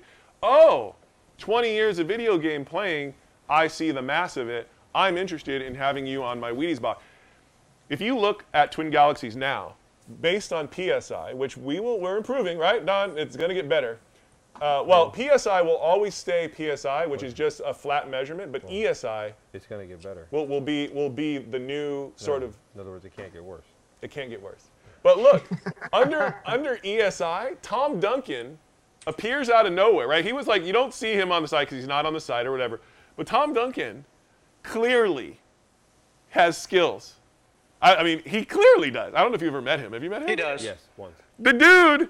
So the system definitely bubbles up top players, right? But now Tom Duncan has an opportunity potentially to talk to shit, I'll say it, Wheaties, right? And say, look, man, look, here's a here at Wheaties, now you can actually just click here and look and see everything that I did. And you might value it now, Wheaties, because now you can understand what I have done. And when I look at this, I'm like, this dude has played a serious amount of video games. There, you can't, there's no, you can't get that number in the system without But it. when you get in the top 10 players, Yeah. the actual player, the personality, the persona, and the way the public receives them will play an awful lot as to who actually gets on the Wheatie box. Number one or number three or number five. Well, number- yes, but I'm hoping to reduce that somewhat by simply people knowing Twin Galaxies, they're number three on Twin Galaxies. I don't care if they have the personality of a well, see, signal. well, you're correct on a Wheaties box. That has nothing to Right, do with right. personality. Right.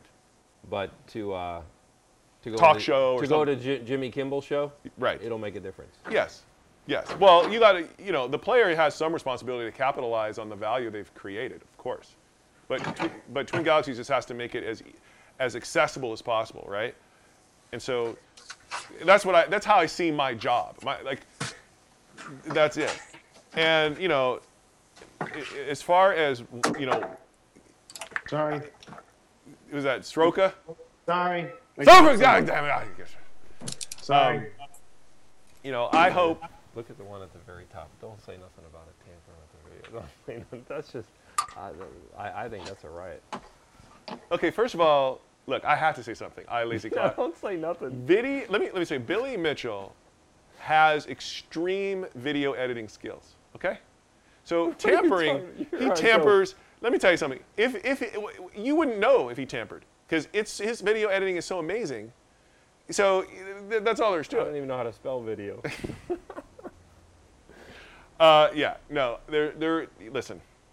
Um, I do not. This is why. This is why I just want you to, to when when you get time. I want you to just come back because you don't have all the scores that you have because you suck at video games. You just don't. It isn't. So what I really want, and then I watched you when you went out to the Kong off four. Was it? Didn't you just didn't you play and put up like 700 or 800? no, I put up a kill screen on my first game. Just when you do there, right? Right. And it's not But- like you play all the time. No, but that was different. I was there, and remember, it's Richie Knucklez. Billy Mitchell presents the Kong off. Right.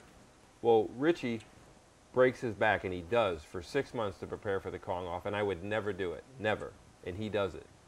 Supposedly, once the Kong off starts, he falls on the couch, kind of like you, and does nothing, Right. and that's not quite true. But the fact is, that's when I have to pick up the microphone. I have to be me, and I have to pump it up through the roof. Right.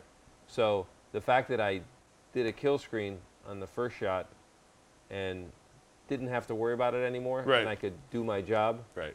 made it perfect. But Right. yeah, I, look, but there were a few of us there. I wasn't the only one who the last time I played Donkey Kong was at the previous Kong off. Right. There were others too, and it's just some guys play six and eight hours a day. They really, really do, Right. and some guys have other priorities. Look, I'm telling you, there's no reason for this guy to edit a videotape. Honest to God, like it, it's in, in. Trust me, if, if he, shit, if you're gonna edit a tape, then really edit that shit, right? Because, but if you're if you're able to drop a Well, you're aggravating them because now they're not going to talk about the movie anymore. Oh, I didn't, well, look, the thing is, I didn't even submit a videotape. No, well, look, look. At this point, it's it, look. I think it's awesome. I think that Donkey Kong is a very competitive track now and is exciting for people because of all of this. But and do you realize how some people get so captured in it? It's so cool. It's awesome. yeah, no, of course. So, You need to be that guy. But I, I want but you, I mean, you think I get a, you don't think I get a kick out of the fact that I get a bouquet of roses that show up at my work from somebody I never met? Yeah, that, that's awesome. I'm sorry. I, if, I mean, if it's ego, it's ego, but I- that's cool. this, listen, there is only one Billy Mitchell. So, and, and it's, and in the other room, we talked about one thing that I've achieved that you haven't, and not that you want to, that's true. but you've. I have not achieved. There is You're there something that yes, that Billy Mitchell has achieved. And we'll leave that It for had- the next show. All right, I'll let it be a mystery.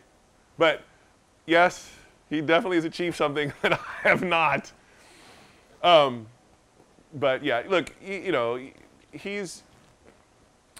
I don't want to dispel all the myths about Billy Mitchell, because I've heard them all. Believe me, and and um, Wait till you hear the bad ones. I've heard that you cheat. I've heard that you edit. I've heard that you, you know, I, all these sorts of things. And I'm just simply, what I can simply say is that adds to your mythology. Do you know that I get people who accuse me of owning twin galaxies?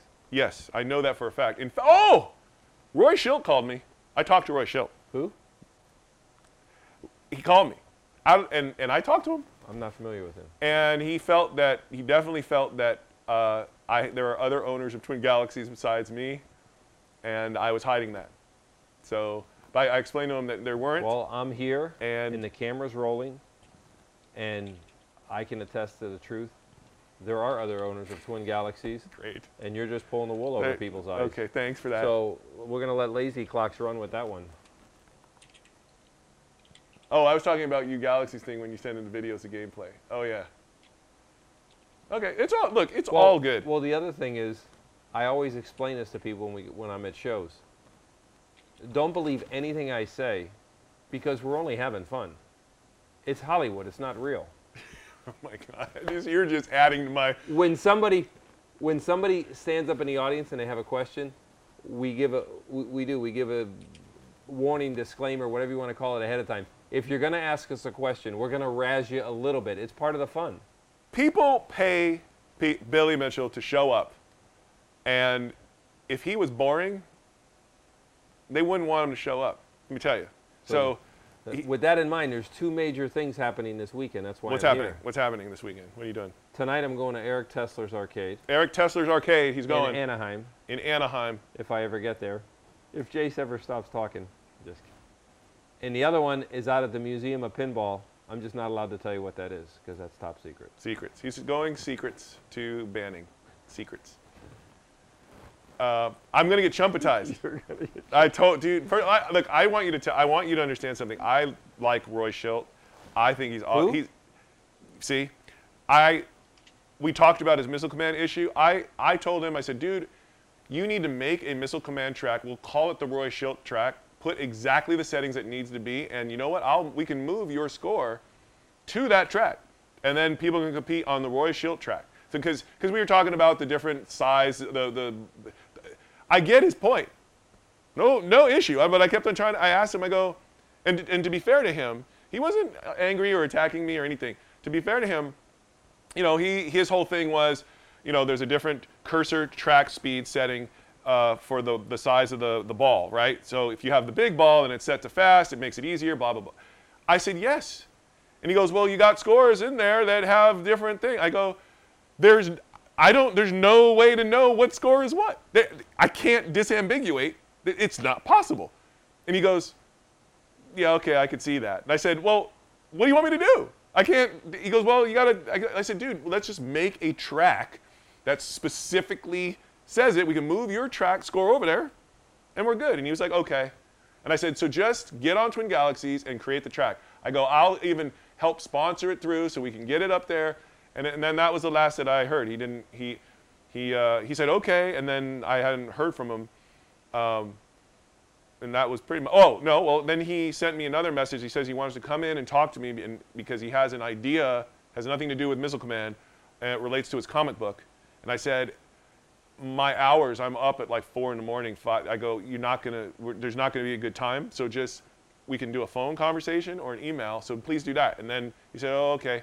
And then that was the last I heard. Of. Well, now that we're trying to be truthful, I'll throw you under the bus again. All right. He's not lying. He sends me text messages at four o'clock in the morning his time. I wake up at seven o'clock. The first thing on my phone chiming, it's him answering some questions that we were talking about. Yeah, I don't. I, look, the, the amount of things that I have to do, like I, on average, will get three or four hours of sleep a day, and that's it. Because Twin Galaxies is a big responsibility, but I also have all these other Somebody's talking about it. Satellites are different as hardware, as there were two different. Yeah. Yeah, I yeah I know I know the difference. I know I, it's a legitimate thing that he's saying, but Twin Galaxies did not record in its data the difference. It just kept the scores. Missile command score, got it. Whether it was fast cursor, slow cursor, that's why when it eventually came up, it says player's choice because there was no way to, to separate the historic scores from the new. Like there was no, it what just this is the kind of thing that's not happen in the twin in the TG SAP today. Okay, that's just those are the kind of things that have been eliminated. But look, that's just, that's just how it was.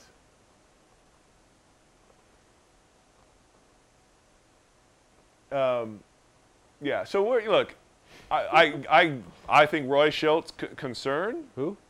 exactly uh, was valid. I see it. We can create a separate track. Problem solved. No issue there. We can move his score. All good. So there's no issue there.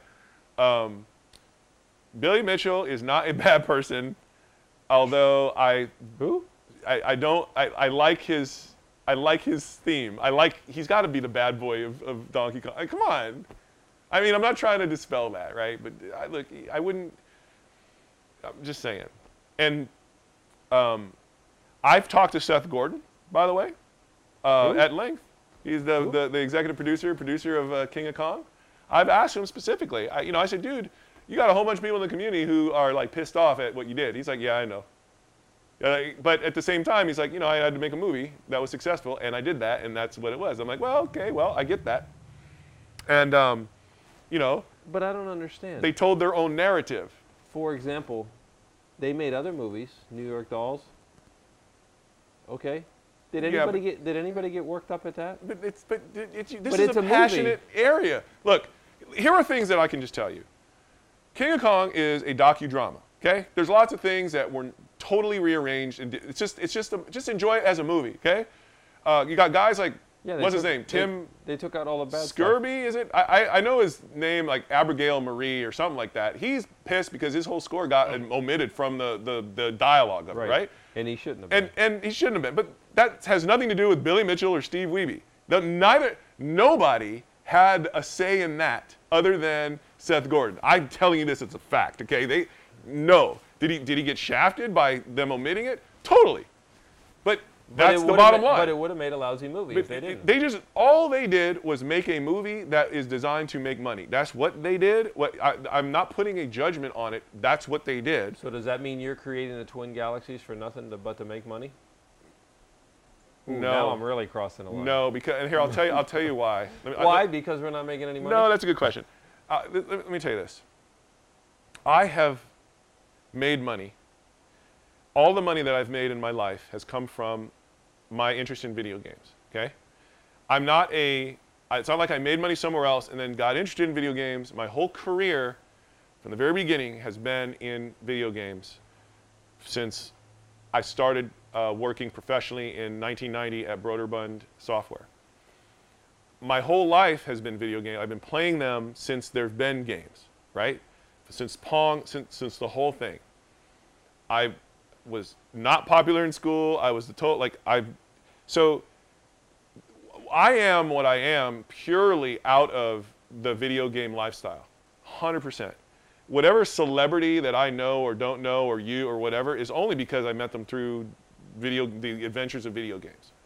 It's always bothered me that video game as an activity and a lifestyle is viewed negatively or diminished as not serious or as valid. It just bothers the shit out of me.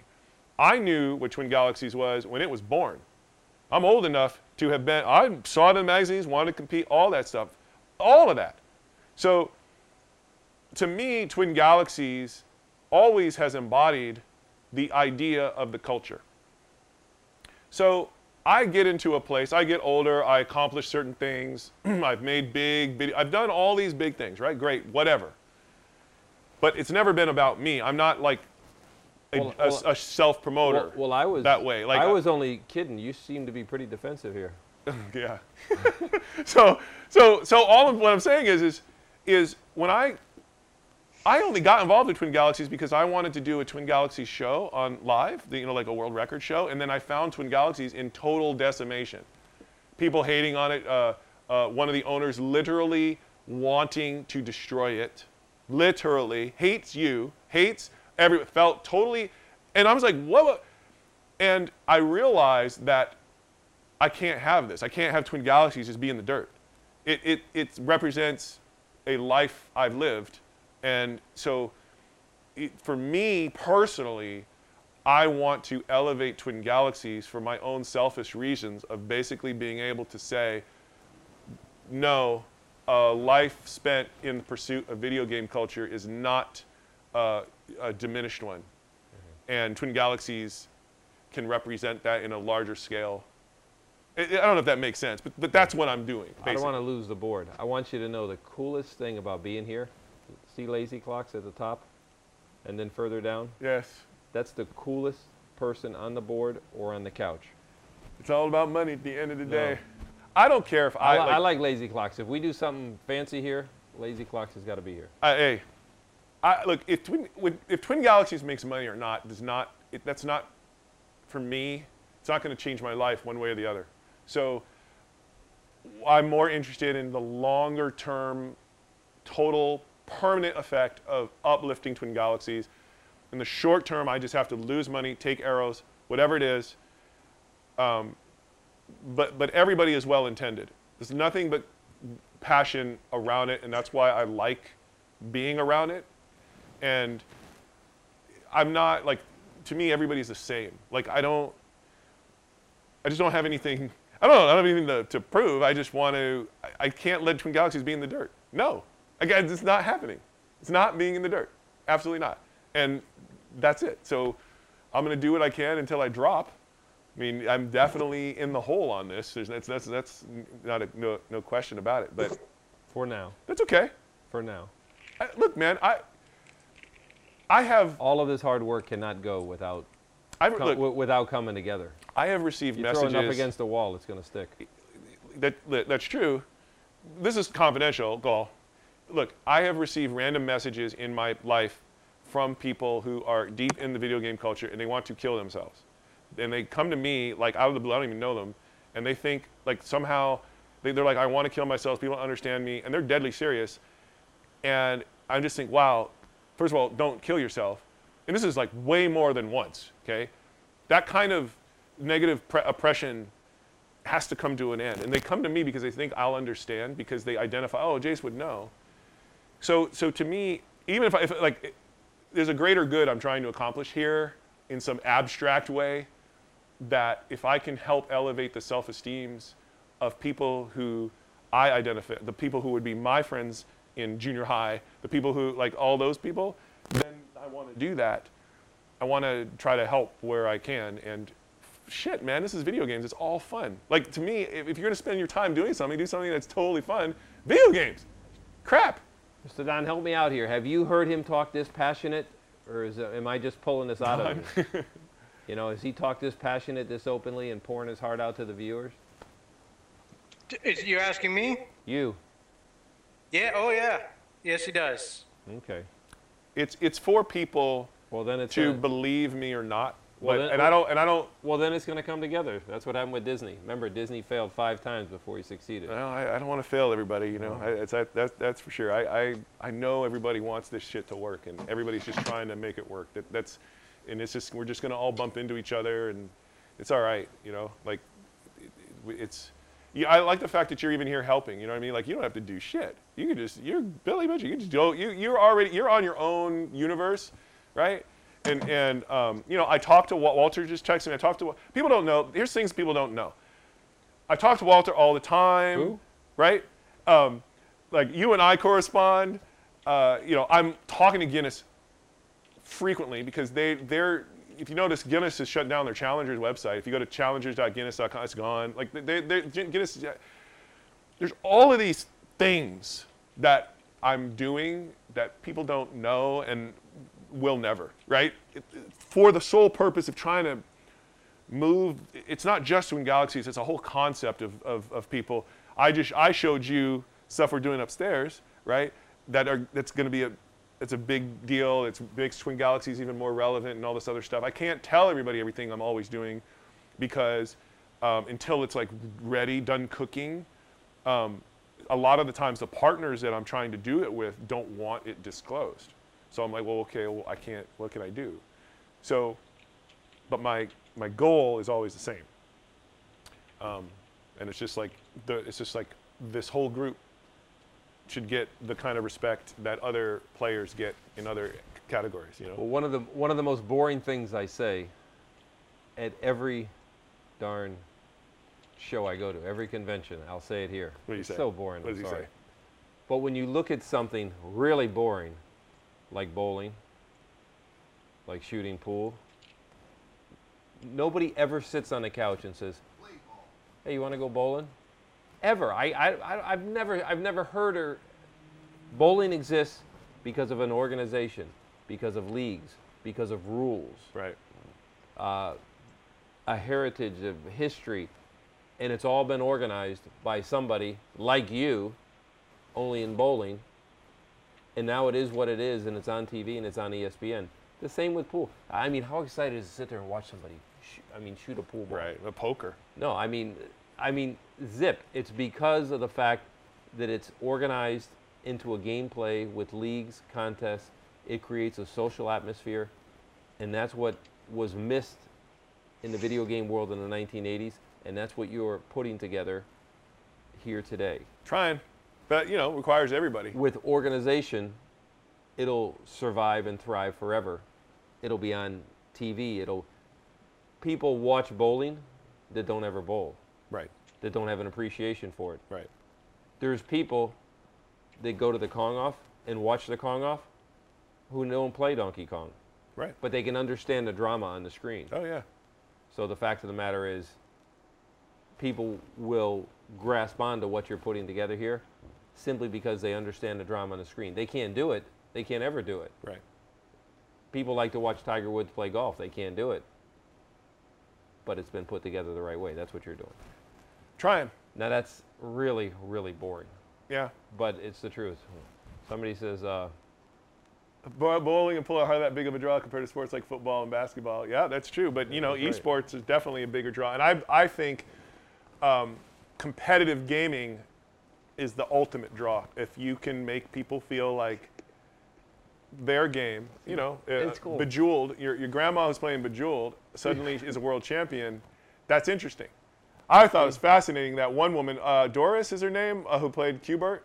Who? Doris. Doris, yeah. Um, like that's more people need to know about her. You know, Okay, or, so or her it's- accomplishments. I like this. It says, actually, I went bowling with my friends on my birthday. It was fun. Ha ha. Same with poker. They have slot machines, old arcade games. It doesn't matter what you say. Somebody always wants to one up you. You know what I mean? To be honest, I think um, I think that the traditional sports are going to shrink um, as time goes on. I think video games will fill that gap, and the reason I feel that way is because, you know, people who become professional baseball players um, or even just interested in it played it in their youth, right? Right. That's where you get the bug.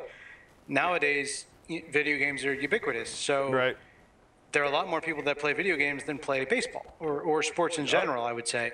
I, I They're agree not with you. exclusive by any means, but No, I agree. I agree with you. I totally agree. In fact, I think it's going to become more of a thing because they're more accessible. You, some, Exactly. you know, you, you, Billy Mitchell is not going to be in the NBA, right? Like, like, and so you watch an NBA player go, wow, wow, wow, but you don't think, oh, I'm going to go out there. But maybe, maybe he's really good at Candy Crush. You know, like there, there, he sits at the bus stop 20 minutes a day and he Candy Crushes it up, and then oh, you know. So I think it's the accessibility is a more mainstream. The mass participation is. Uh, I got one and a half minutes left. Uh, the mass participation is, will be good. Um, so I totally agree with you, and I think it's up to Twin Galaxies to help to bring order to that universe because uh, everybody else is approaching it from uh, like a, Activision or Electronic Arts is approaching it from a video game sales perspective. They want to own their own audience and produce more product and sell more product to that audience, and, and it, the player has no place in that. The player is a consumer. So um, they're not interested in creating a conduit by which a top Call of Duty player can transition over to Riot's League of Legends, right? Or, or a game that's outside of their publishing empire. That's, they, they're not going to build those bridges. It's not in their economic interest. So uh, unless something like a Twin Galaxies is focused on creating that atmosphere and those conversations, it will always be these silos, these, these, these, and the, the popular game of the month is going to win out. Yeah, the truth is, for 35 years, the only organization that has given any respect to the players is Twin Galaxies. Yeah. It's the only one I know of. Well, it's because the only one, that's all it does. It doesn't, Right. doesn't sell games. It's not selling anything to you. Oh, I got 13 seconds. Anything left? The last 13? Well, I'll give you a little Billy Mitchell here. How come they're saying, "Oh, great show, great interview, thank you, Billy, C- come back soon"? They don't say anything about you. no. Man, that ended perfect, didn't it? Yeah. All right, we're out. Sorry, I, Thanks. di- I didn't hit you too hard, did I? That hurt, left a bruise. Thanks, Skype, for, for being in, adding to the conversation. We're going to head out now. Thanks.